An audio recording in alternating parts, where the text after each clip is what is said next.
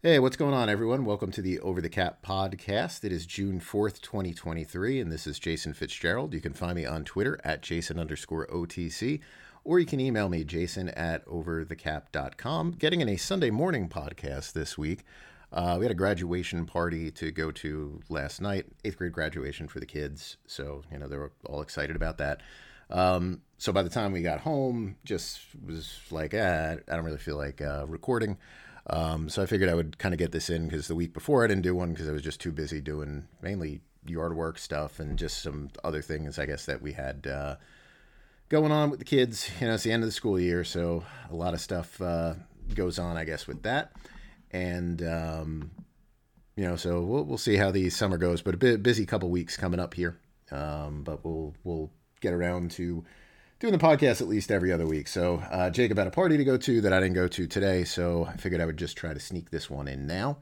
Uh, no Nelly this week. Decided to record upstairs instead of downstairs. So uh, Nelly's doing good. Nelly will be back next week. But uh, last I checked, she was being lazy, hanging out uh, in her little house downstairs.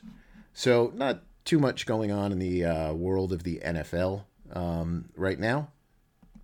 This is kind of the the dead season um, with it, but you know, a couple things here and there going on. But I, I, guess what I'll talk about this week, and it was what I was going to start with uh, last week as well, uh, and that's the Jimmy Garoppolo and a discussion about injury waivers and NFL contracts. You know, last week it was just a, a thing on, um, you know, Pro Football Talk put out an article where they're making a big deal. I, I thought it was just making way too much of a deal out of the fact that Jimmy Garoppolo has a injury waiver in his contract and, you know, Florio put out an article about it. I immediately was like, well, you know, this isn't new. Like he talked about the the contract being revised and um, you know the language language in the injury waiver, and it's like we we I talked about this on here, you know, two months ago. Um, you know, we we've had the numbers online, um, you know, since March, so it's not like this was anything new that you know, certainly not any listener or anyone who goes to the website, um, you know, would have seen, you know, or, you know, that, that they were unaware of. Uh, it's been there for some time that the, the Raiders did that contract differently after they went through the physical with him. So, you know, Florio gets all pissy when you, uh, you know, say, you know, it's not exactly new news and you disagree with the assessment that you're making that big of a deal of it because he did. You know, he went down the, you know, conspiracy theories of, you know, the Raiders signed him knowing he's never going to play football for them and they don't want to pay him, but they want to sell jerseys. And, you know, this is a good way to lure Tom Brady out of his little ownership portion of the team and get him back out on the field and all, all this different stuff, um, you know, that's there. But probably not a bad time to discuss injury waivers and just kind of using him as an example. So, an injury waiver in a contract is not really uncommon. Um, it is less common for a star football player, but it's not uncommon. So, you know, an injury waiver is basically you, you go for a physical, and when you get your comprehensive evaluation uh, from the team, that team, the, their doctor is basically concerned about something. And they're going to go to you with that concern and if the team has more leverage, they're probably going to get you to sign an injury waiver. Injury waiver protects the team in the event that whatever that injury is that they discovered um, makes makes you unable to play football. Yeah, that that's the bottom line. You know, if you re-injure it. So if you have a knee condition and you re-injure your knee in training camp, they can cut you without having to worry about anything. Um, you know, other than the signing bonus that's in a contract, which the Raiders did remove from Garoppolo's deal, but they didn't remove it. Uh, they they moved where it goes to. You know, the the way that certain things were written, it made it sound like he took a pay cut to stay with Vegas. He didn't, uh, but he did move where that money is. So if that condition prevents him from playing football, it still gives the Raiders an opportunity to recover what would have been his signing bonus when he did the deal. But you know, there, there's a lot of players who don't get signing bonuses and contracts. You know, if it wasn't that the terms were kind of leaked out that, um, you know, he originally was going to get a signing bonus, nobody would really even know that that kind of change was in the contract. Um, but that that was related to the injury. You know, we again mentioned that here that they they removed the signing bonus due to that uh, concern. But you know, basically what what you're doing is you have a protection of injury to any other part of your body. So in Garoppolo's case, it's his foot. You know, if he injures an arm, he's still protected just like anybody else. Um, but signing the injury waivers basically comes down to leverage. You know, who has more leverage? Is it the team or is it the player? Um, you know, in this case, I would say it was the team uh, not just because he signed the waiver, but just because you know Garoppolo is not a not a great quarterback by any stretch of the imagination. I can't imagine that there was a market for him outside of Vegas, and I would imagine that's probably one of the reasons why he agreed to this. You know, it, it's like you you weigh your options when you take on that waiver. Um, you're taking on that waiver because you believe that you can play football um, so you don't think it's really going to impact you. So, you know, you're, you're kind of taking that that side of it because you know that the the other deals that are out there are probably not that good because you know who who would be the other team to even sign him to a deal? You know, may, maybe the Jets if the Rodgers thing fell through. Um, you know, so you end up signing the waiver um, to do your contract with that team and you know that's what happened. It, it's kind of in many ways. So that this is the team protecting itself from catastrophe, right? The you know the ankle doesn't heal properly, gets infected. He never can play football again because of that. Um, you know you, you're protecting yourself. It's no different than when a player takes an injury guarantee in a contract. They're protecting themselves. They're not hurt. They don't think they're going to get hurt. You're protecting yourself in the event you do get hurt. So it's just kind of the opposite of that in terms of risk and reward. But when players sign these injury waivers and the team signs them, the team believes the guy can play football. If they didn't believe he could play football, you wouldn't sign him. You're not signing him to sell jerseys. You're not signing him for the sake of signing him. If you don't think he can play football, you walk away. That's typically what happens. Right? Years ago, the Raiders signed Roger Saffold to a contract that, you know, seemed very, very bullish for him. And out of nowhere, because he didn't have an injury history that I can recall, you know, he failed his physical. And I figured it was just a way for them to get out of the contract because everyone seemed surprised by this. And what happened? The Rams signed him to a pretty lucrative deal, not the same deal.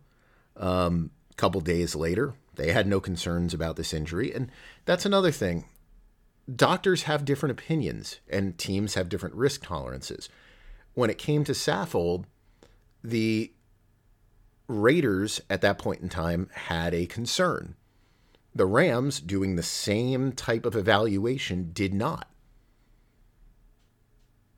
You know, it's it's very possible another team would have looked at Garoppolo's foot and just given the check mark.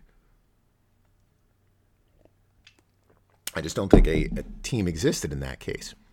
Um, but we we've seen this before, right? Michael Brockers signs with the Ravens. They say no. He goes to the Rams.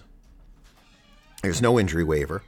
Now, the contract was not as lucrative as his first deal. Guarantee was not as good, but that's common, right? You you sign when you sign with a team in free agency.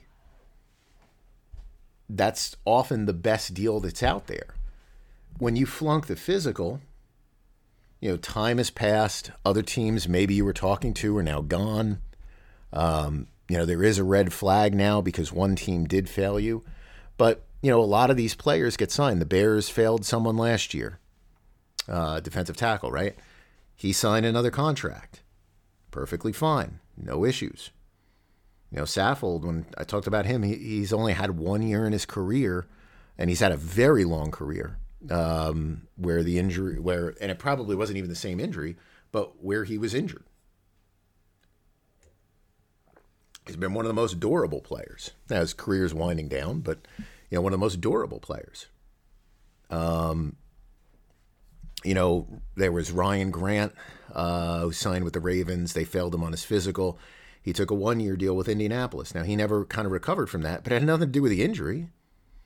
He didn't sign an injury waiver there. They were they were fine. It was just that their risk was we're only going to take one year on it. And I, I think that's kind of a fair assessment. You know, if you're a team, when you sign these deals, whether it's injury, whether it's guarantees, um, whatever, you're basically looking for a player that is going to give you production for the length of the guarantee plus one season. That that's what you need to make the contract successful. So, you know, an injury waiver is a way to protect yourself from a just a, a absolute catastrophe when you've been diagnosed with a pre-existing condition. And again, it varies from team to team as to how that'll be. And uh, the one thing is that it is uncommon with star players, typically because those star players have leverage. So when a star player has leverage, um, you know, the team is not going to ask for that kind of stuff. You know, how how often do you hear about, you know, player signs a big extension or a big contract, kind of sucks his first year, you know, doesn't play up to the deal, and stories will come out, oh, you know, he had a nagging injury when he signed. You know, but he, he wanted to play through it because he wanted to, to prove that he was he was playing on that contract rather than getting surgery to take get it taken care of. And now the season's over. Now he's going to get surgery and watch out. He's going to be back next year.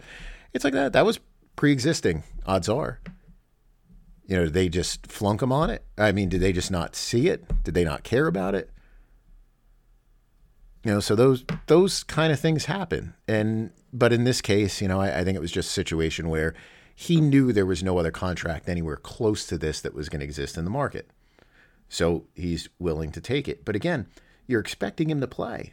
If you don't expect him to play, you just don't sign it. Just like all those other guys did. You know, they, they didn't, did not expect those guys to play. And in the Raiders, for their case, all they cared about was this year. You know, Peyton Manning signed an injury waiver, right? He had that neck injury in Indianapolis. When he signs with Denver, it's kind of sight unseen. Uh, Denver was willing to guarantee that first year's contract no matter what. And let, let's be real, there, there's a there's a giant gap between what Peyton Manning was and what Jimmy Garoppolo ever has been. Um, so the the way Peyton Manning's worked was his salary was covered for his first year. His salary was sort of covered in the second year, and in the, the third year, his salary was not protected if he had another injury for it, it was specific vertebrae, I think, in the neck. Um, you know, that if there was an injury for that. So basically, if, if he re injured that, he would not collect his third year salary, even though it was injury protected. If something else occurred, um, you know, that, that caused him to be unable to play football, he still would have collected. Uh, there was a way for them, basically, if he was healthy enough, but just couldn't throw the ball well anymore, they could have still gotten out of that second year's salary. There were there were still ways to do that, um, but I, I don't believe it was specific on the injury at that point. You know, if he was injured, injured, I think they were still going to let that slide. But again, it, it was an injury protection, and similar to this one, it would go away after one year. Everybody gets wrapped up in the language that's in these things because – look, th- these things are written from a legal perspective to basically give you blanket coverage. And they sound ominous, they sound crazy, whatever. It's basically blanket language for anybody um, who signs these deals. So in Garoppolo's case, you know, and this is what people are making a, a big deal of. Uh, player has been informed that he's at increased risk of further injury. Symptoms require surgery, permanent disability, loss of motion, other problems related to uh, the injury not including but limiting, uh, not limited to further injury, instability, swelling, pain, injury to surrounding muscles and soft tissue, surgical management, arthritis, the need for treatments, disability. Understand such conditions has decreased his ability to play professional football. And continuing to play professional football may release in deterioration, aggravation, re injury of the existing conditions, rendering him physically unable to perform the services that would be required of an NFL player of, uh, by an NFL contract. Uh, player understands the consequences of, you know, playing football, but he's willing to accept this waiver so he has a chance to do it. Um, you know, and then you get to this, you know, because he desires to play football, um, player, all his agents, representatives, heirs, anyone and everybody that could be affiliated with the player discharges any kind of um, any kind of responsibilities, liabilities, the club, the owners, physicians, trainers, the NFL, anybody, um, you know, if he has an aggravation um, of that injury. So, you know, so it sounds ominous. It, it's just what's in everybody's waiver. Um, you know that that part is pretty standard. That part is pretty common. So you know it, it doesn't give them the ability to you know just decide oh yeah this guy can't play or um, you know we expect him to not be not play but we signed him anyway just to see what would happen. I mean, what would be worse for a team walking away from this deal in March because you didn't think he could play, or carrying him through the summer only to find out he can't play it where now you've you've ruined your draft. You've ruined your offseason because instead of getting rid of him and going down the uh, not a great rabbit hole but going down the rabbit hole of you know Baker Mayfield Sam Darnold Jameis Winston or something like that those kind of players you've got nobody you know, you, you maybe have a chance to draft someone, but you're like, now we got Garoppolo. You know, and then your plan all along was that you were never going to play him, or you knew he was damaged goods and he probably wasn't going to play for you. I mean, come on, that that's that's like not not the way you do that at all. You know that that doesn't make any sense. That gets everybody fired. That gets every fan of the team just absolutely angry you know, you're better off just not signing him in the first place. Now, will this injury prove to be something? It very well could. You know, just like any injury in the NFL, just like any injury in whatever, you, you don't know what's going to happen. Um, you know, when you get cut open and they, they put things back together and you don't know how things uh, will possibly heal. And, you know, Jimmy Garoppolo is one of the most injury prone players in the NFL. So odds are he was going to miss a bunch of games anyway, just because he always does, it seems like. You know, he did, has trouble. You know, you, you probably can't count on him 17. But really, it, it's just all about risk management, risk tolerance, and protecting yourselves. And what would have been worse for the Raiders? That he was hurt and never doesn't play it down for him and they, they don't even get any kind of financial compensation for it. You know, teams take insurance policies out. Why? Well, you know, they're, they're protecting themselves against the, the unknown, you know, for players.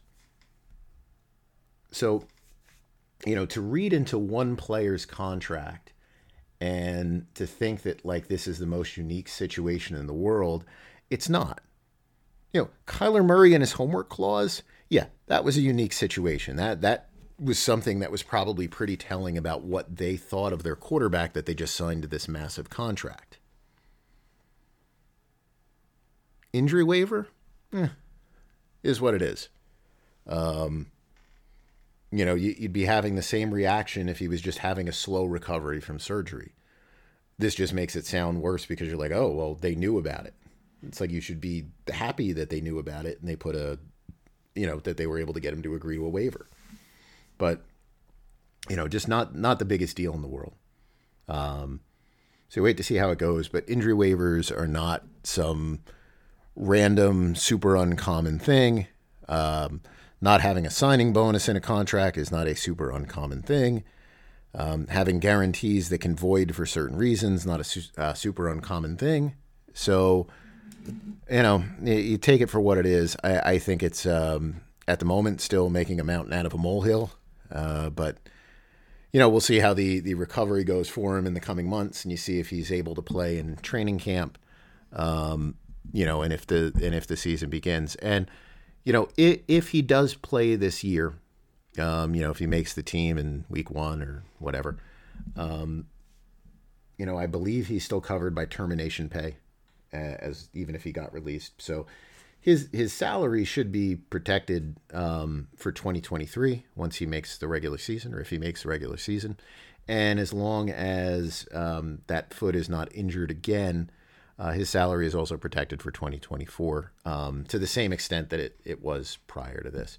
Um, you know, a couple people asked me why I was still showing dead money in his contract as guaranteed, and that's because his body is completely guaranteed, just like it was before, with the exception of his one foot, and probably a very specific part of the foot. Um, you know, uh, some related to the ankle. Um, you know, something along those lines. So, you know, it's uh, it's protected for just about anything. And if they just wanted to release him because, you know, they, they didn't like the way he was playing and they were trying to claim that the foot was still injured, um, you know, they, you'd end up with a grievance uh, regarding uh, regarding that kind of termination. So you wait to see how it goes. Uh, Bills signed a big contract extension. Uh, Oliver yesterday. I don't know where that came from. I, I don't know what they were seeing uh, 17 million a year. Maybe this is going to be one of those deals where that 17 million is reached because that last year the contract is 30 million dollars. Um, I know the defensive tackle market has jumped up. Um, you know, it, it seemed like this was probably pegging him to like the the Jones Zach Allen kind of deals that came out this year, and just kind of giving a premium because he's a first round pick. Um, I don't know. I, I, thought that was just kind of a little bit of a mistake of a deal, but we're going to wait to see uh, what those numbers actually are when they do come out. I, I haven't seen them yet, um, you know, to see what's the, the realistic portion of it. it. This reads a little bit more to me like a team needing salary cap space and deciding this is the way to do it um, versus anything else. You know, the defensive tackle market is a little hard to project sometimes a player like him, uh, the way he's been, I would say his first four years, more or less they're, they're going to fall in that category of, you know, the guys who do make 13 million ish a year. Um, you know, so maybe with the market increasing, maybe eventually that jumps up to that 17 number that was reported. Um, you know, but maybe, but th- those kind of players too you know, some years you'll see those players get 13 million a year. Other years you you'll see them completely fall by the wayside, and you know they'll have to sign a one year prove it deal for eight million. Um, you know they they might sign a one year prove it deal for five. You know it's a it, there's there's some randomness um, you know that comes in with that simply because there, there's a lot of decent um, defensive tackles who are typically available unless the guys are legitimate you know, pass rushers. You know, the guys who are legit pass rushers, they they're never really available in free agency, but a lot of the other players are. So there's a lot of competition for jobs. So I don't know. I, am pretty surprised at Buffalo doing that. Eh, they, they've made some moves. Um, you know, in the last two years, you know, I mentioned this on Twitter yesterday. You know, it, it's ring chasing. Um, you know, when they did that Von Miller deal, it's just like, what are you doing? Like, where is that coming from? You know, and then you, it's just you see like a, a bunch of little things. Um, you know, even guys that they brought back this year, and I know they're bringing them back for probably just a year. Um, and it's not like they're they're big expensive deals, but it, it's like that. That's not the way to extend a window. You know, your your window in the NFL is very short, and there's so much roster turnover that when you have these playoff runs where you know and I, I don't want to say that say the seasons are unsuccessful. Um, last year maybe you could read it that way. They struggled a bit down the stretch and you know obviously they had that awful loss in the playoffs. Um, year before was more of a disappointing finish where you just had that crazy game between them and the chiefs. But you know, it, it's like your window usually is two years uh, with a group of players. And for Buffalo, those two years were probably 2020 and 2021. And trying to add like a Von Miller, um, you know, trading for the running back in the middle of the season, uh, which is fine. You know, they, they, they were hoping for something there.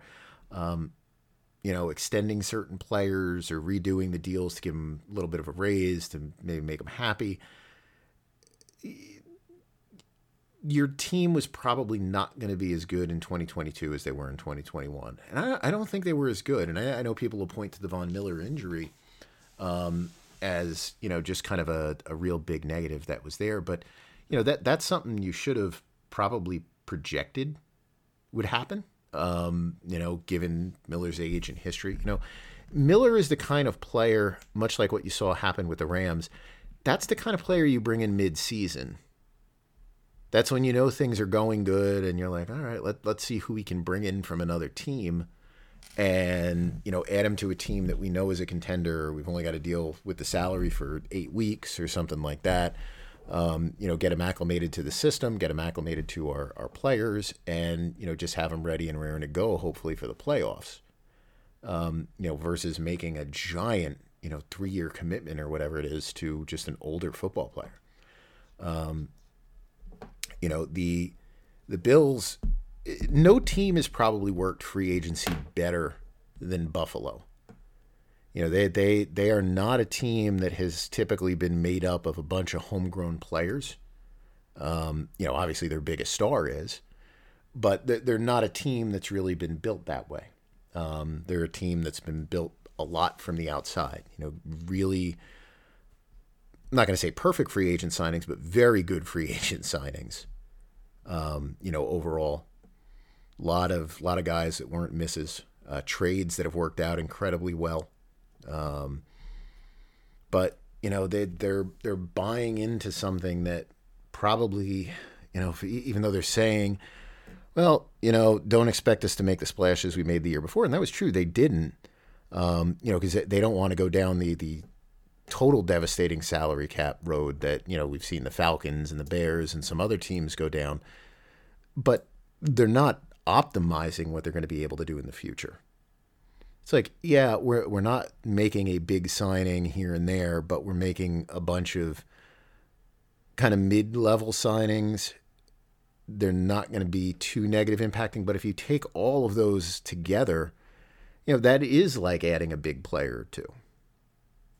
Um, you know, I, have said for a long time, I, I, thought that that was the best front office in football, and I, I still think they're a very good front office, but if they have a year where Josh Allen gets hurt, and I ain't going to say this about any team that's got a quarterback, but or that doesn't get their quarterback going. If they have a year where he gets hurt, Buffalo, the Buffalo, I think has potential to go into a complete tailspin.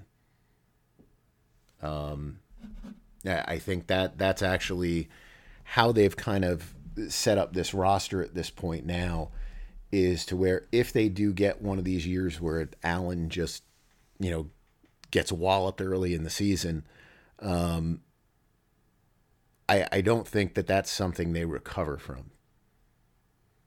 You know, I, I think Kansas City could deal with Patrick Mahomes being gone for, you know, a portion of the year and at least be respectable. Um, you know, obviously every, everything runs through him, much like in Buffalo, everything runs through Allen. Uh, but you know, I, I, think the the Buffalo roster at this point would just kind of fall apart. Um, you know, I think there's, you know, you you have a couple of these players who are a little bit older, and I think there'd be a lot of concern about them going through the whole season. And if you don't have Allen to cover for that, I'd be a little bit worried as to, um, you know, where that would go. So I don't know. I, I think that Buffalo has you know, I, I, lost their way is the phrase that I, I use. Like th- these are things that I, I think when you pull yourself out of the situation, if they would kind of pull themselves out of it, and you take an overview and you go, you know, we wouldn't do that. You know, we, we wouldn't do things that way. Uh, but then when you get this close and you keep getting that close and you just don't get over the hump, um, you know, it hurts you. And, you know, if you're looking at things like an arms race and, you know, I don't, I don't know if that's the right way to, to, to phrase it, but, um, you know, you look at the Bengals. Now the Bengals have to sign a lot of players, but they're ninth in cap room in 2024. Uh, the Chiefs, you know, they're 13th in cap room in 2024. They they don't have as much to sign. They they have a couple guys to do. Um, you know, Jones being the main one. I think that would come up. You look at the Bills, 25th in projected cap room. You know, in 2024. So, you know, they, they have a lot that's invested in this. You know, the Bills in 2025, um, 28th in the league. And I know that's going pretty far out because you got a lot of uh, places that you can go there, um, you know, to make changes. But, you know, you, you just look and it, it starts to follow a pattern that you would expect to see from someone like the Saints. Um, you know, the, the couple years from now. You know, the Bills, 20, uh, 30th in cap room. So it's not like there's any give up at all. It's just at some point you're probably going to take a hit in dead money for players you're going to have to release. Um, but you know your, your roster is more or less set up as a you know what you see is what you get. You know you, your only additions are going to come, you know, in the draft, and if you try to add anywhere else, you're just going to be pushing more and more money, um, you know, into the future in the cap to bring in typically lesser and lesser players. Um, you know, is what's going to happen. So, I, I'm not not crazy about uh, you know what the Bills have done here, but the you know th- there's other teams that have you know you know gotten by with doing similar stuff, and uh, you know things can change, and the quarterback's terrific. So wait to see. But yeah, I, I was not a big fan of this move. But uh, let's wait, I guess, until the full contract details come in before, uh, you know, criticizing that one a little too much. Uh, yeah, one other thing. I, this was an interesting discussion uh, this week. So you guys know that there's not a lot of time that I get to listen to different podcasts, but usually I try to catch a lot of times Sumer Sports one. Uh, you know, Kevin Cole's Unexpected Points. I, I like both of those a lot. Um, you don't get a ton of time, so I don't get to listen to all of them. Uh, but you know, I find them pretty interesting. But on the Sumer one this week, they did a uh, kind of a quarterback draft where you were kind of taking contracts in into account. And I missed the criteria at the beginning of it. I didn't want to go back. I was uh, listening to a lot of it live, and um, you know, I didn't want to go. I, I didn't get a chance to go back and see exactly what the criteria was but I, I, did think that that was kind of an interesting exercise, and you know, just wanted to look at some of those numbers now. Um, as for you know why you might rank certain players in certain spots. So the number one pick overall that they had uh, there was Mahomes, and number two was Josh Allen, and that makes sense to me uh, because the first thing obviously you're looking for, you know, you need a quarterback. You, you need a guy who's a proven talent, and unlike other positions in the NFL, quarterbacks last a pretty long time. So when you've got guys in their, you know, 20s or early 30s, you still are probably going to get, depending on the style that they play, um, you know, a pretty, pretty good amount of years um, past that. You know, there's probably more concern with Allen than there would be Mahomes, simply because of you know the the way that um, Allen is used with the the running um, stuff that's there and some of the hits that maybe he's going to take for that. But, you know, these two, you know, far and away, these are the best contracts in the NFL. So if you look, um, if you just look at this from this standpoint, Mahomes has nine years remaining under contract, average salary cap hit of $48.23 million. Uh, on a long term deal, meaning anything more than um, you know, two years, that would be fifth in the NFL. So that's that's your top quarterback in the league is fifth from a salary cap perspective.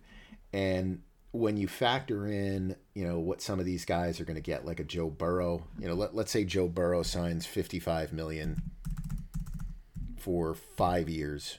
Um, plus his existing numbers, you're going to get seven years. You're going to get an effective cap on that of about 43 million.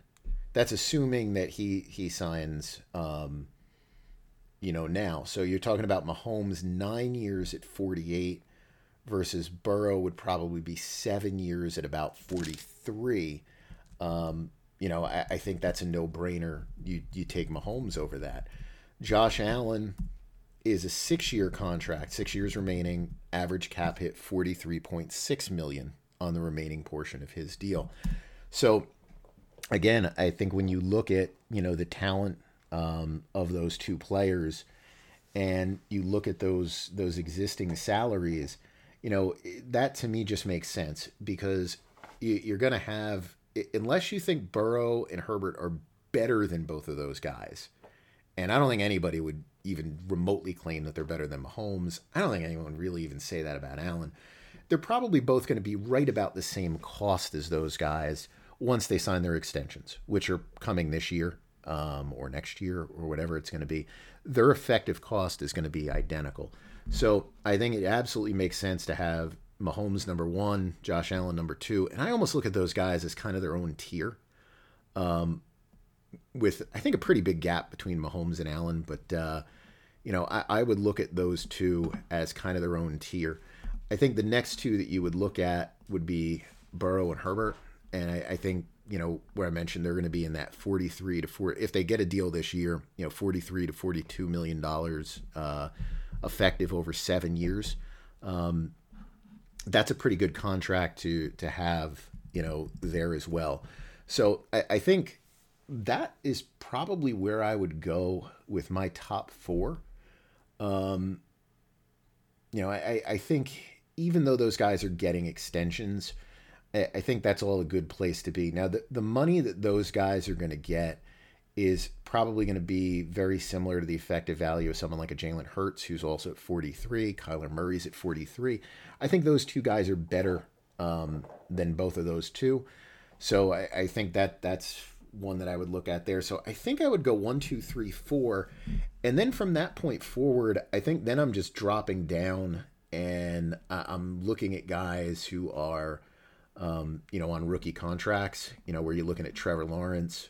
Um, he, you know, he's been the one guy who has been kind of, you know, he stood out at least a little bit from his group, and you've still got a little bit of time, um, you know, before he gets that deal. So, you know, you, you can factor his money in and, you know, seeing where he would be, you know, his moving forward from here, you'd probably be looking at eight effective years or nine effective years versus Burrow, uh, which is, you know, that's going to be seven effective.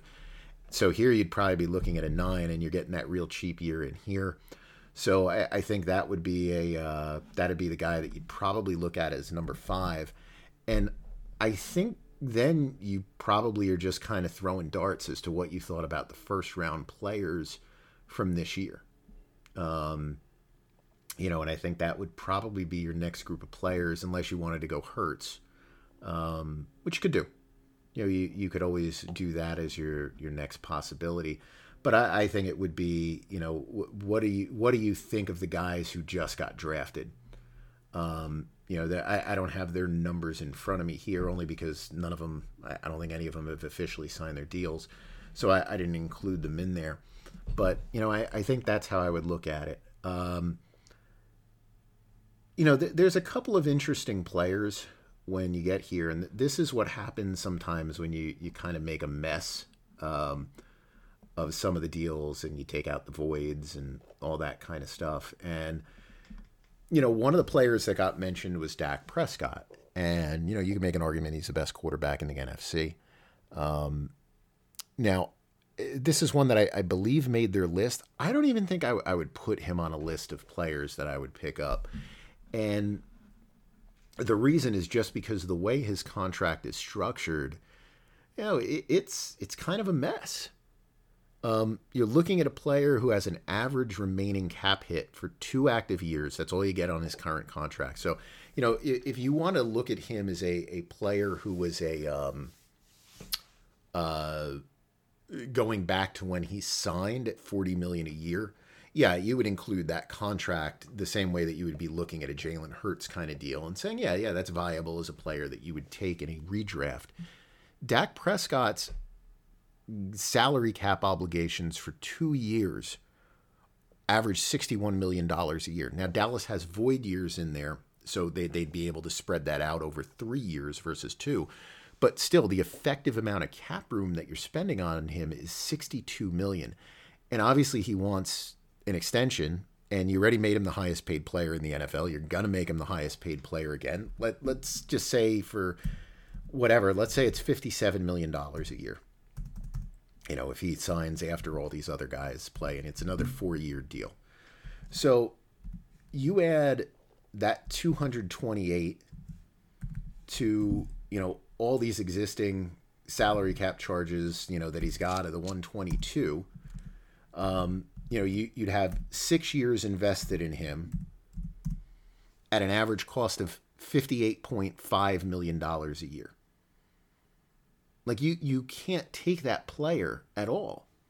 You just can't. You know, Mahomes is 48, Josh Allen 43, Jalen Hurts 43, Kyler Murray 43, Stafford 42, Daniel Jones 40, uh, 40.7, um, Derek Carr 37.5 you know, Burrow, Herbert, we talked about those guys. Their effective cap values are going to be like 43, 44.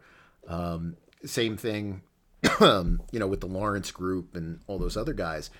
As long as you do those extensions during that period of time, you know, th- those are viable players to have. You know, you, you look at Prescott, you know, at 58.5. I mean, that's just not Deshaun Watson.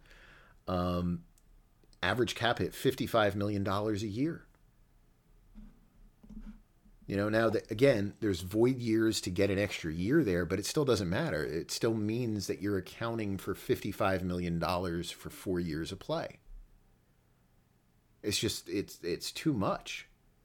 Um, you know, relative to the rest of these players. You know, Aaron Rodgers, 55 million for two years. Like that, that's insane. Lamar Jackson is 52 for five. So at least, you know, that and Watson at least are lock ins, you know, because of the period of time. Kirk Cousins, you know, they, they have $49 million that they have to account for on the cap for Kirk Cousins. Now they're pushing most of it into next year when he's going to leave the team probably. But let's say he gets an extension for Russell Wilson money or something like that, you know, 48, 49 million a year. I don't know if he really would, but I mean, you're not going to win with those kind of numbers. Yeah, they're just way too high. Uh, Wilson's at 46. Tannehill just has the one year left at 46. Um, you know, Jared Goff at 32. You know that that's at least reasonable. You know, Geno Smith's at 25. Garoppolo, eh, 24. You know, so it's really those two players, the two guys who are going to sign the extensions and I, I think it's a it's a pretty big gap between the next group, which would be the the Hurts, Kyler Murray. Um, you know, I, I think that's a pretty big gap, and I, I think I'd put Lawrence in that gap too because I, I don't think we've seen enough, um, you know, to to kind of count him in there. But I, I thought this was interesting, but uh, you know, their discussion was interesting on it. But I, I think, you know, when when you just look at these numbers, it just shows you the different benefits um, of extending a player early versus you know kind of holding off a little bit like was done with Prescott or when you trade for a guy like a Deshaun Watson you know and you redo the deal. Um, and just what happens when you, you just kind of fiddle with these contracts too much? Like the Prescott stuff you know that that's eye opening you know when when you have those kind of numbers basically you're putting all your all your ability to really be successful in the front end of a contract for a player like that. You know, you, are you're, you're really doing that. You're not leaving yourself a lot of leeway on the back end, and you're really putting yourself in a position to where you need to extend the player. And you know, in Prescott's case, you know he he's been banged up. You know, he he feels like you know he's still pretty young but he feels like he's on the older side of that uh, older side of that spectrum. Like when when you look at the quarterbacks and you say, yeah, you know, they should be able to get a lot of effective time out of them until they're like 35 34 35 is the year where you say that that's where the breakdown is going to occur. Um, you almost feel like prescott's not going to get there. You know let, let, me look up dak's numbers and stuff. Uh, you know maybe similar to like a wilson situation you know so he'll be 30 this year.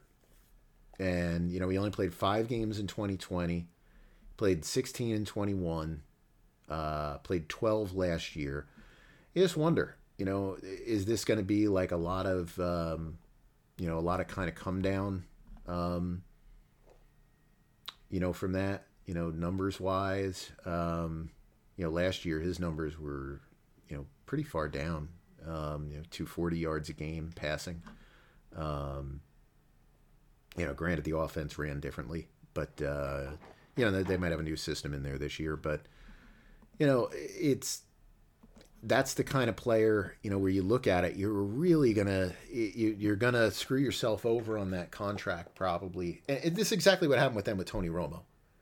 Um, exactly what happened with him. You know, you you voided out his deal to the extent from a salary cap perspective, it was a mess you basically give the player a blank check to write their own next contract. And in Romo's case, he was at the age where that breakdown was going to occur. There, there were some warning signs already there, um, you know, with injuries and stuff like that, and just being banged up. But he came off that one, you know, pretty terrific season, and uh, you know, gets that big extension. Basically, never plays. Um, you know, and that you, you kind of feel like they're they're set up to be Denver with Russell Wilson. At least it won't cost them draft picks, but you know the effective value is going to be 12 to 13 12 to actually probably 12 to 15 million dollars a year more um, for Prescott than what the Broncos are going to pay for Wilson just simply because of the timing of the deals and the fact that the Broncos picked him up with lower number existing salaries versus Dallas having pushed all those salaries to the back end of the deal.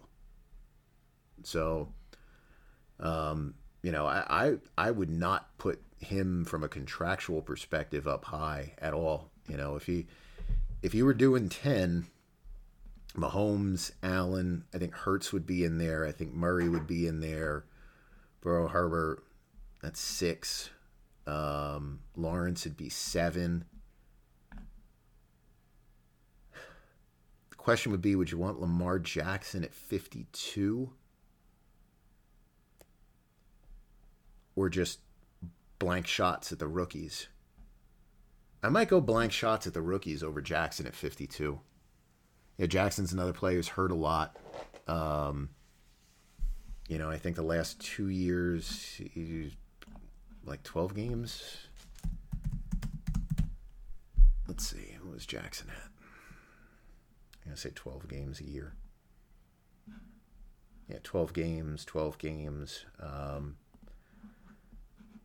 you know, I don't blame him for kind of maybe um, being very cautious with his injury. I think a lot of teams probably looked at that as a negative. Um, you know, that's just kind of my opinion on it. Uh, so I, I, don't know. I, I, think it would be those guys that you would take your shots at as your veteran group or your closer to veteran group. And then I think you're just looking at the guys that were drafted. Last year wasn't much of a group, so I think it would be just the players who were drafted this year. Um, you know, and you would you would do that. Uh, Justin Fields might be interesting, but I have a feeling that the effective payments still end up being high, and I, I think he's below some of these other guys in terms of um, you know ceiling probably as a player.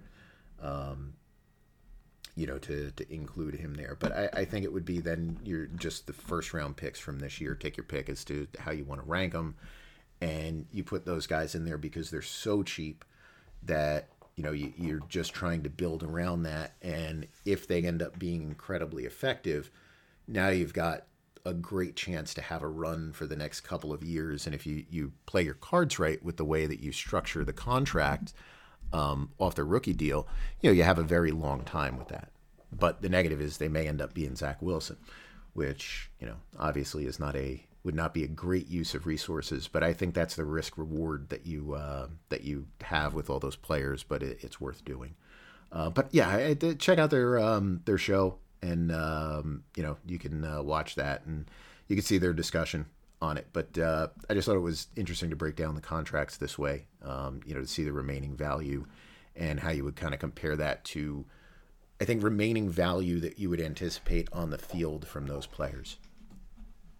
All right, let's take a look at some questions here. I had a couple by email, which I'll probably end up missing. Um, let's see if I can find a couple here.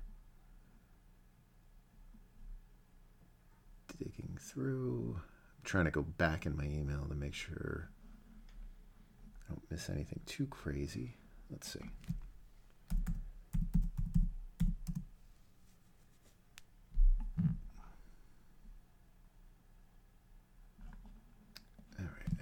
Think anything there. Okay, so let me start with this one. Couple of Jets. This is probably an email question, but I'll talk about it anyway. Uh, Jordan Whitehead's cap number's been updated. Previously, uh, it would be savings of seven five. Now it looks like his contract was renegotiated. Best guess he took a two million dollar pay cut to guarantee most of his salary this year, and they had the void years mm-hmm. to lower it. So yeah, that that's exactly what happened with that deal. Um, so I, will try to email this one um, when I get a chance there. Uh, Colin had a question here. I read in crunching numbers that Thursday night football revenue is distributed to owners at a higher rate than the other media revenue. Is that still the case? Does the new flex scheduling help owners more than the players? Oh, you know, I'd, I'd have to look that up. I'm not sure if they really changed that. I, I didn't look into the revenue equation. It always seems as if the, the way the breakdown ends up working anyway, because the TV contracts are so high, it just seems to be the uh, ultimate number um, is always reached, whatever it is, the 48%. I think it is uh, 48.5. Maybe there's a kicker with the extra game or whatever. Um, it seems as if that kind of takes precedence over everything um, regarding the deals. But before, yeah, it was structured in a way that that was like an NFL network property. So it, it was a, um, it fell into a different group. But I would think, uh, I'll have to try to look that up. Um, I would think that's probably been revised only because you know streaming and that kind of stuff is is much more viable as a a media presence and certainly revenue stream than it was when the uh, when the original one was signed in 2011. Um, you know that that was more of a you know th- th- was not as big of a deal. Um, you know back in that point in time. Uh, let's see, Kevin.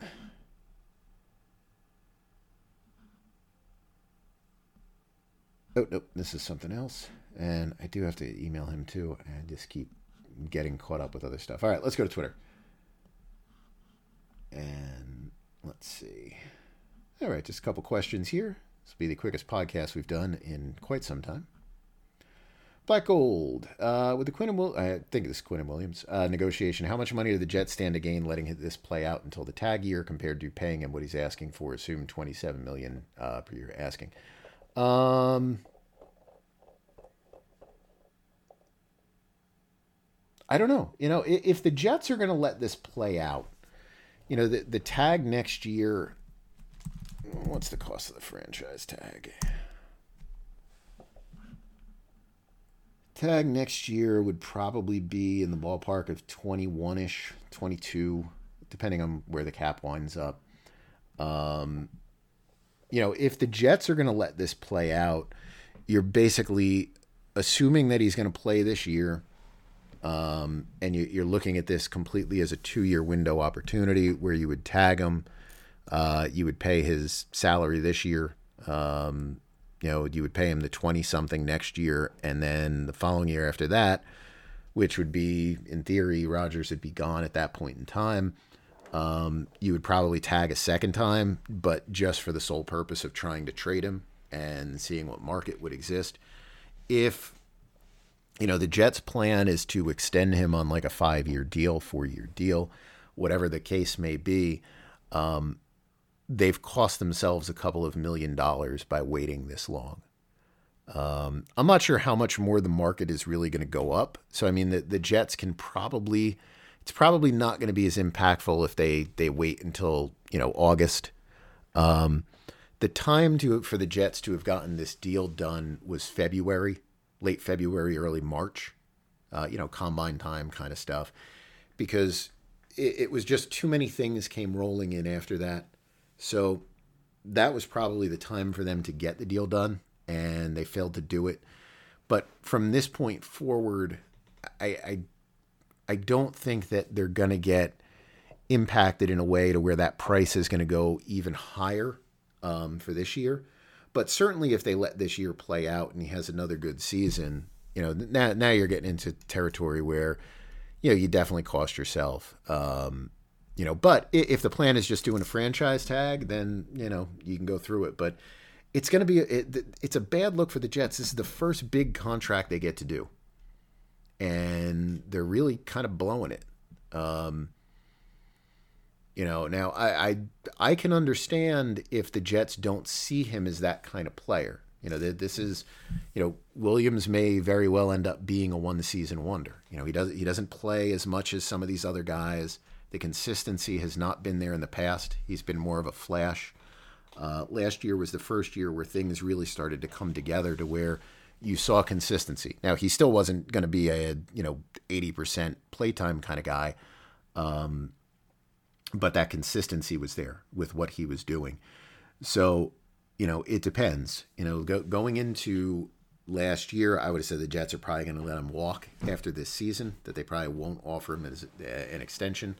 Um, but you know, you you couldn't you could never do that after what he did this past year. So, you know, but it, it, it, this one of the things that drives you crazy sometimes with them the Jets sometimes come across as like they, they say things, um, and there's no truth to them whatsoever. And I, I can't say that's the case here or not the case here, but you know historically that that's been one of the things. Whether that is Joe Douglas not knowing what the contract side of things are at the moment, or him just saying what he thinks is the right thing to say as a general manager. Um, I think the Jets have a, a reputation of saying things that aren't necessarily accurate. Um, and so th- this might at least be a, a, opportunity for them to kind of change that narrative that might exist about them um, if they do get a deal done. But you know we'll have to, to wait to see. Douglas said it's going to happen, or said that they're you know along in talks and whatnot. So you, you wait to see um, with that. Baba, should Burrow just play out his contract plus tags to hit free agency in four years' time? So, if you're looking to maximize your career earnings as a quarterback, and you are looking to do what is in the quote unquote best interest of your teammates, which is what many guys will claim to do, uh, absolutely 100%. Because once you get to that third tag, you basically can just punch your own ticket for the rest of your career. And you know, as I mentioned before, quarterbacks can deal with the fact that the first tag means giving up money in the present. And so so does the second tag. You know, two tags is giving up money if we're talking about a regular tag versus an exclusive, de- depending on the the time. Um, you know, so what those exclusive prices will be. Yeah, they're giving up money to do that, but it typically will level out probably by the third tag simply because of the size of the raise that's on there and then you have the ability to just kind of do what you want. And you know, if you're a young guy that comes into the league, let's say you're 22 years old and you're going through, or 20, let's even say 23. Um, you know, your first tag will be 28, I guess is what that would be. Uh, you know, 29 and 30 um, would be the way that that would work out. I, I really wish some of these guys would push for the no franchise tag in their rookie deals. You should have that kind of leverage, but and nobody ever tries to push for it. But um, you know, you could be 30 years old. You'll make just about what everybody else would have made anyway. You know, had you signed an extension by that point in time. And now you're going to be able to sign yourself to probably a three year deal that is just ridiculous amount of money as a free agent and then reopen yourself up again at 34 years old to another contract that's just like a ridiculous amount of money as a, a free agent. So, um, yeah, I think that's the right way to play. It blocks the franchise tag from being used on all the other players in your team, so they're going to get to go to free agency and sell themselves. And if you are a wide receiver, you know that's an incredibly lucrative market. If you're a pass rusher, that's an incredibly lucrative market. So, you know, I, I in my mind, yeah, that that's that's the way to play these things. But I can also understand why they don't. The, the money is so big it's like, well, you know, you, you may as well just take it, and you know, everybody loves you for taking the contract, um, and you, you don't get into the, you know, all the smearing that goes on when you, you can't get a deal done. Nick, the Vikings seem to currently have more unresolved than any team right now. Can you walk me through what you might expect to happen with Cook and the money it'll take to get Hunter, Jefferson, Hockenson all happy? Um, I, I don't understand what's gone on with Dalvin Cook. I, I don't get why Dalvin Cook is still on the Vikings. Um, let me look him up.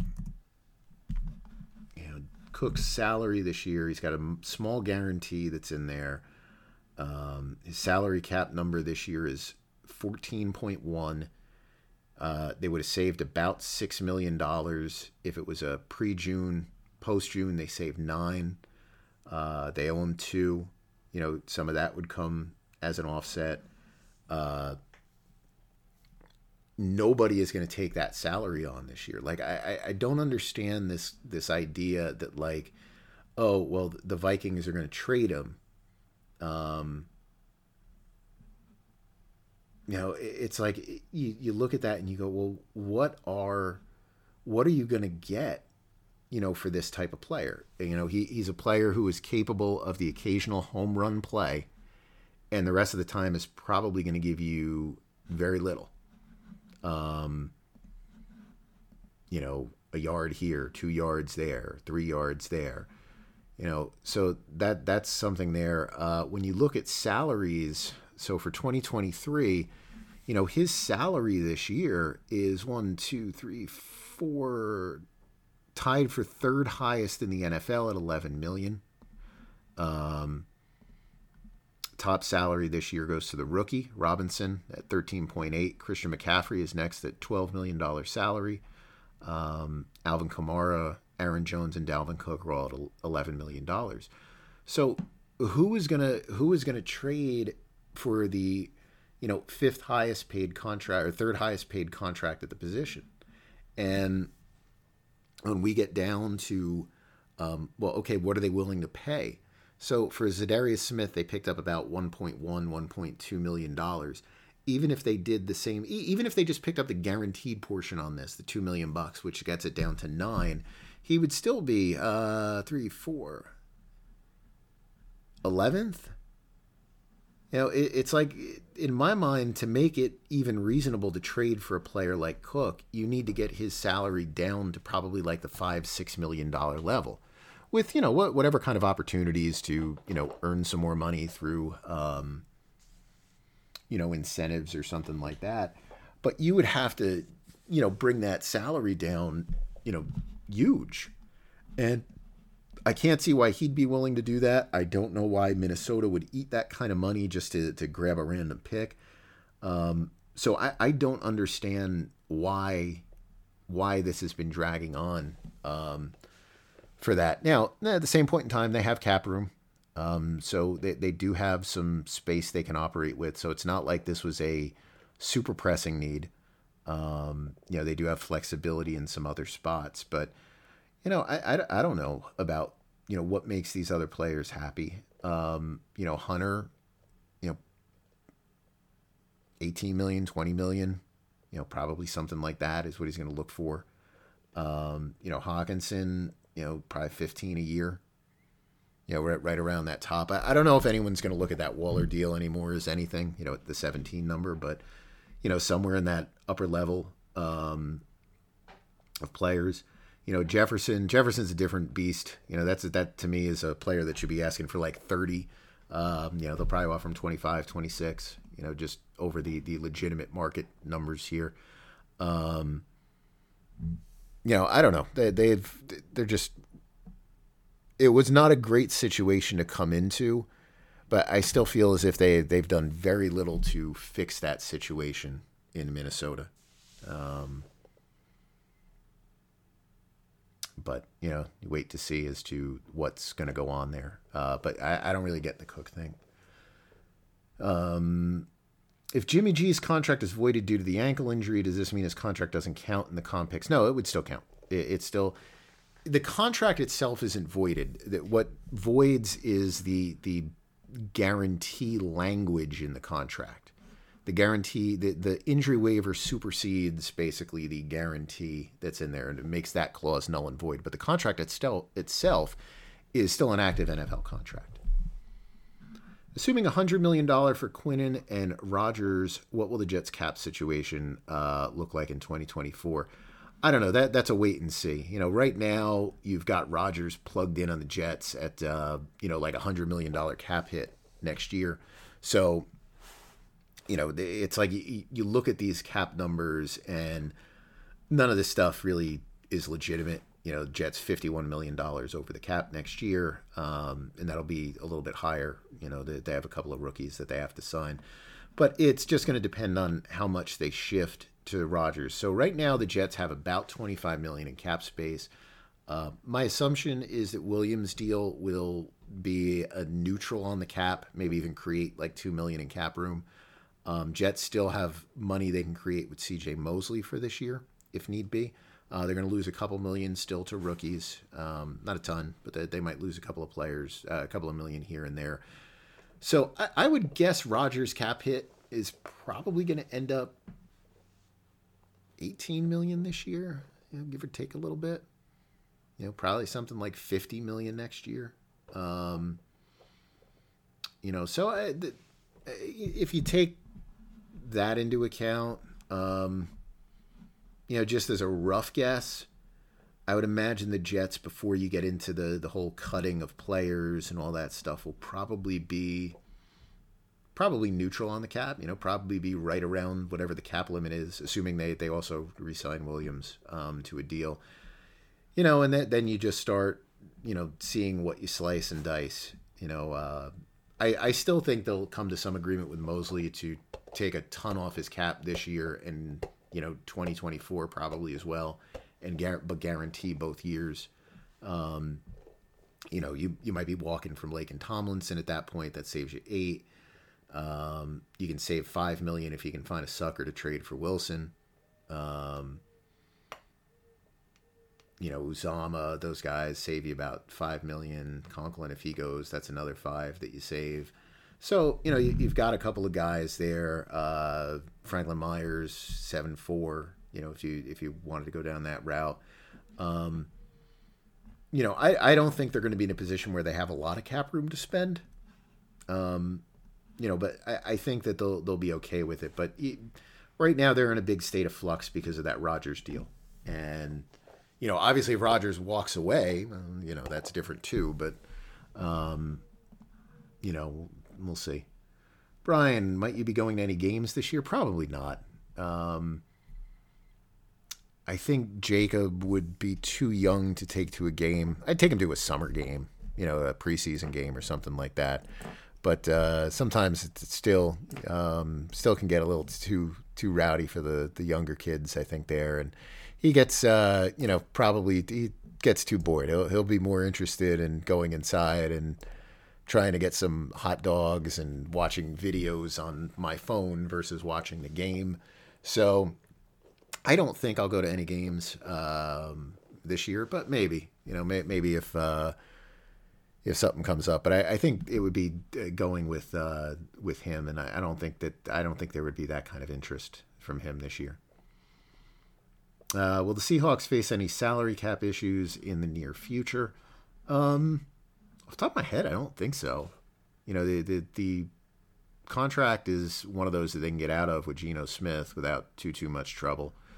Um, you know, let me see where they rank. You know, the middle of the league next year in cap space. Um, bottom third of the league in 2025. But I, I don't I don't look at that and be like, yeah, they're, they're in a position where they're going to have cap troubles because either Geno Smith is going to be really good and he's going to be affordable for being really good, or Geno Smith is going to be pretty bad and they're going to have a younger guy um, taking snaps for him. And, uh, you know he'll be cheap. So I, I think they'll be okay. Two Browns questions. What would a Hopkins deal look like for two or three years? Um, and should the Browns restructure Garrett or Cooper deals for additional rollover space? Um, I don't know what a Hopkins deal. I, I I look at Hopkins as a 110. Now I never thought Beckham would get 15 though, uh, but I would look at this as like a very similar deal to uh, Michael Thomas. You know the, those types of players, um, 110 or one up to 10, probably 110 up to 15, something like that. Obviously nobody was looking to take him at 20. I think there's a lot of people that think he's done. I think there's a lot of people that think he's uh, you know a little bit over the hill. Um, so I, I think you have to find a team that basically thinks that he's someone that can really help them now. Um, I had mentioned the Browns months ago as a potential landing spot, only because the Browns are pretty aggressive, and uh, you know th- there's a history there with Deshaun Watson. The thing that I wouldn't like about Hopkins, if I was the Browns, he's a late career player, which is always iffy. Um, he's a late career player that's played in more or less indoor environments, you know, Houston, Arizona. Um, I I do I you know I, I don't want to bring a player like that in. Now doesn't mean you you know you, can't be that kind of player, right? Um, but I don't know. You know, playing in the AFC South, playing in the NFC West. Um, I almost feel like a player like that towards the latter stages of their career, that's not the time I want to bring them out east where so many of my games are going to be outside, going to be in the colder weather. Um, I almost feel like that that's not the time you, you bring that kind of player in to take that chance to be like, number one, can he still be the player that he was in the past? Number two, can he be that kind of player in a completely different type of playing environment? I, I would be probably negative on that.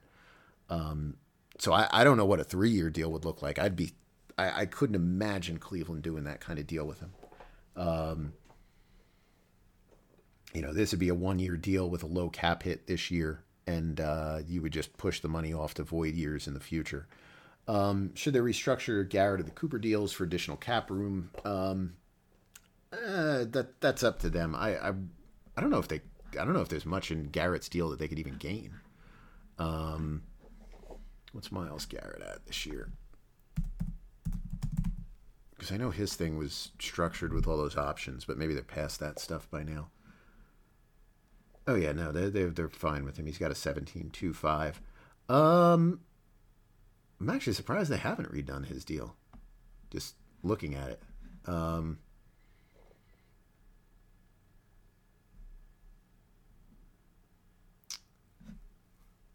so my assumption is they would prefer to not touch either of these two deals. I'm just, I'm just looking at the stuff here, unless they absolutely have to. And my guess is more likely what they're looking to do is to redo these deals uh, would probably not Cooper because I, I, don't think Cooper's long term probably with the the team.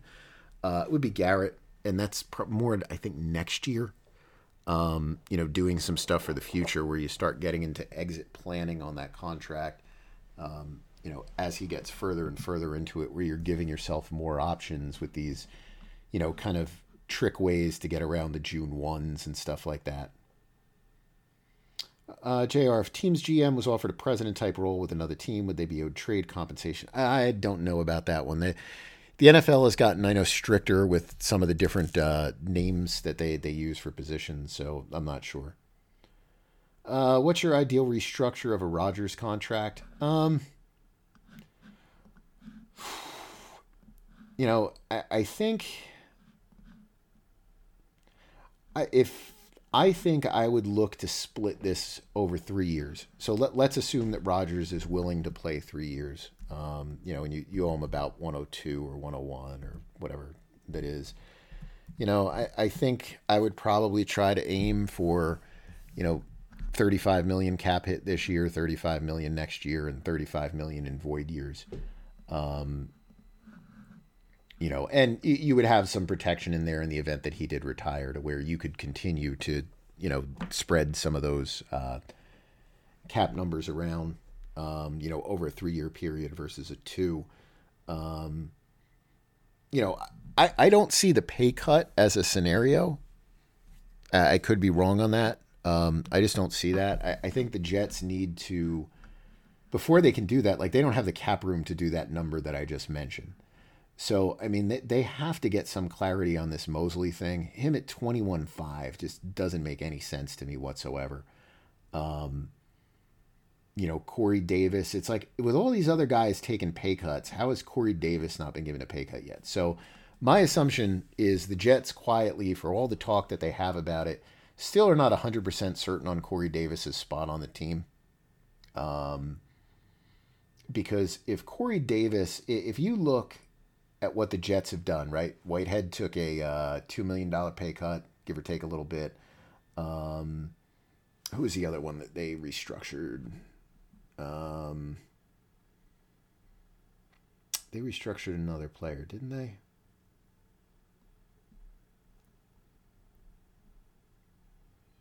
Carl Lawson was the other one. Lawson took a, a pay cut of um how much did he take? Six million, I think. Yeah, his his he now gets nine. He was going to earn fifteen. Um, you know, there's no reason Corey Davis should still be earning his 10-5. Like Corey Davis is, you know, should be six or seven million dollars. So I'm gonna I'm gonna assume that the Jets are working on something there because there's there's no logical reason there's no logical reason for either of those two players to be at those numbers. So my assumption is between those two players, they can create whatever kind of cap room they need um, to get up to around that 30, 35 million for Rodgers. But I think that's what I would do because, you know, you've got your roster that's here. Um, you figure out your ways to, to make your cap room for it. Uh, but I, I'd want to have some steady hits, I think, on him so where I can say, okay, we're going to survive through this year. You know, we're going to push it right on the cap. And this is going to be our best chance um, to maybe do a little something in free agency next year um, versus that. Then, when did the Jets force Mosley to take a pay cut? Same with Davis. Well, I think I just went over that one. Um, but yeah, it's got to be this summer for those guys. Uh, with the severe overpay of Ed Oliver, does this finally light the fire under the Jets front office to lock up Quinnen? No, I don't think so. Um, any free agent moves you'd like to see the Jets make or stand pat? I don't know anything that's there, um, you know, that's really even worthwhile. Um, you know, Marcedes, I don't think they've signed him yet, right? Marcedes Lewis. Uh, so, no, the answer would be no. Uh, I don't want to, to do that. Um, yeah, let me see who's even available. Just taking a quick peek here. They have safeties, so they don't need a safety. You know, Leonard Floyd come in for the veterans minimum plus some benefit money. I mean, maybe. Um, I don't think they need a guy like a Marcus Peters. Probably be too expensive anyway. Um, I wouldn't make a commitment on Ngakoue for anything more than a couple million bucks for a year. You know, I mean, I'm sure there's guys you can add. You know, if Alexander wants to come back for the minimum, you can bring him back. Um, you know, there, there's nothing wrong with that. Um, I think the George Fant thing is pretty much done. You know, it, it's it's more like, are there any veterans available um, that you think you could fit in on your defense or maybe your offensive line that really are coming in because they want to play with Rodgers because they think there's a legitimate chance the Jets can win, um, you know, win a Super Bowl or something. Uh, let's see. What else we got here? I'm just about done. Um, Jefferson. Okay, Hurts has a contract that seems to be a big advantage salary cap wise for the next four years. Is it possible for the Cowboys if Dak still gets his expected totals? So Hurts's contract is um it, it's it's a very high risk strategy that they're taking there um, with the way they've structured it. You know, Hurts, Hurts is not um, he doesn't have the track record of some of these other guys. And the way this deal is structured is that the Eagles are basically it, it's almost as if they're saying, all right, there's a 70% chance that this guy's our quarterback for the next 10 years. And restructuring the contract in that manner. Um, so, I mean, it's a very risky possibility. So, if you look at a player like Dak, so first of all, um, you know, where I mentioned before about all that dead money that he had, uh, all that dead money, sunk costs that he already has in his contract, it's going to be hard just because of that, because he's got so much money remaining in his deal. Whereas when the Eagles signed Hurts, he had like nothing, right? $4 million in his contract versus an average of like $60 million for two years um, for Prescott that you have to account for. But the second thing is the, the age. Like, you don't want to do that kind of deal for Prescott. You can't do a deal for a guy who's turning 30 that essentially requires you to have him as your quarterback until he's 37 or 38 years old. You, you, you can't do that. So they're at different stages of their career. If Dallas was to do that to where they were just like, well, you know what? We need to have as much cap room as possible. So let's do this deal where, you know, we give him this monster signing bonus, minimum salary, monster option bonus, minimum salary, monster option bonus, minimum salary, monster option bonus, minimum salary. You get to a point where Prescott's 34 years old, probably breaking down, you know, similar to like a Tony Romo, like Romo did. Um, Romo was a little bit older than that, but um, you know, around that age, you know, breaking down, and you've got millions and millions and millions and millions in dead money that's going to hit the minute you have to put them on the bench. It's like what screwed up Dallas in some ways during the early Prescott years was Prescott wound up being a bailout. This is kind of what's happened with Chicago right now, though Prescott was better than Fields, I think at least. But uh, Prescott bailed out the fact that Dallas signed a, a just not a right timing kind of deal with Romo. And they had a couple of other deals that they did that really didn't work out and they pushed things too far. They were able to slide through that because their quarterback cost them like $700,000 a year, you know, whatever Prescott's contract was as a mid round pick. He got them through what was going to be a disaster if their quarterback was going to be broken down Romo and random backups for the, the days when Romo's back or ribs or whatever was going to flare up and not allow him to play. Um, you would be putting yourself right back in that situation where, again, you'd be trying to count on, um, you know, either being, I guess, like Fields, where you do get a guy in the mid part of the first round um, which is a little bit harder to do, or even worse off to where you've got to get a guy in like the fourth round again, like with Dak, and getting through that. So, you know, I don't think Dallas would have any reason to follow that model if they have any desire to to kind of be competitive for a long period of time. All right, last question, Alex. Uh, let's say the Bears have 25 million left in cap space at the start of the season. Do they push that money back, or do they just accept they aren't reaching the limit? Um, so Chicago is going to be fine with all that spending stuff. Uh, that that's not really based on cap; it's based on cash. Uh, I'll try to do a after all the rookies finalize getting signed this year. I mean, I, I could do it before that. It's just easier for me this way. Um, you know, I, I'll do a rundown to see where all those teams are. Chicago, the, the money that you spend in the off season. So in other words, like contract extensions, like let's say uh, Chicago needed ten million dollars um, to uh, to reach a threshold. Um, they have time to do that. You know, you you money that you spend in February counts to the prior year. Um, so you know you, you it's not a it's I, I wouldn't get worried about the the cash spending for any of these teams Um, you know, if that's a concern, you know what the Bears are doing, and I think it's a very smart move. Obviously, they spent a lot this offseason. Uh, they're keeping a lot in reserve. They still have the most amount of cap room remaining. They'll roll over most of that to next year. It gives you a chance to to add to your team in stages. You add it this year, you add next year, versus a couple of these teams that just go crazy, and you just take one year and you go, okay, this was our year, and you know let let's see how this works out. Um, so they, they they were smart to to not go down that path um, so I, I, think they they've done things um, in a pretty effective manner there.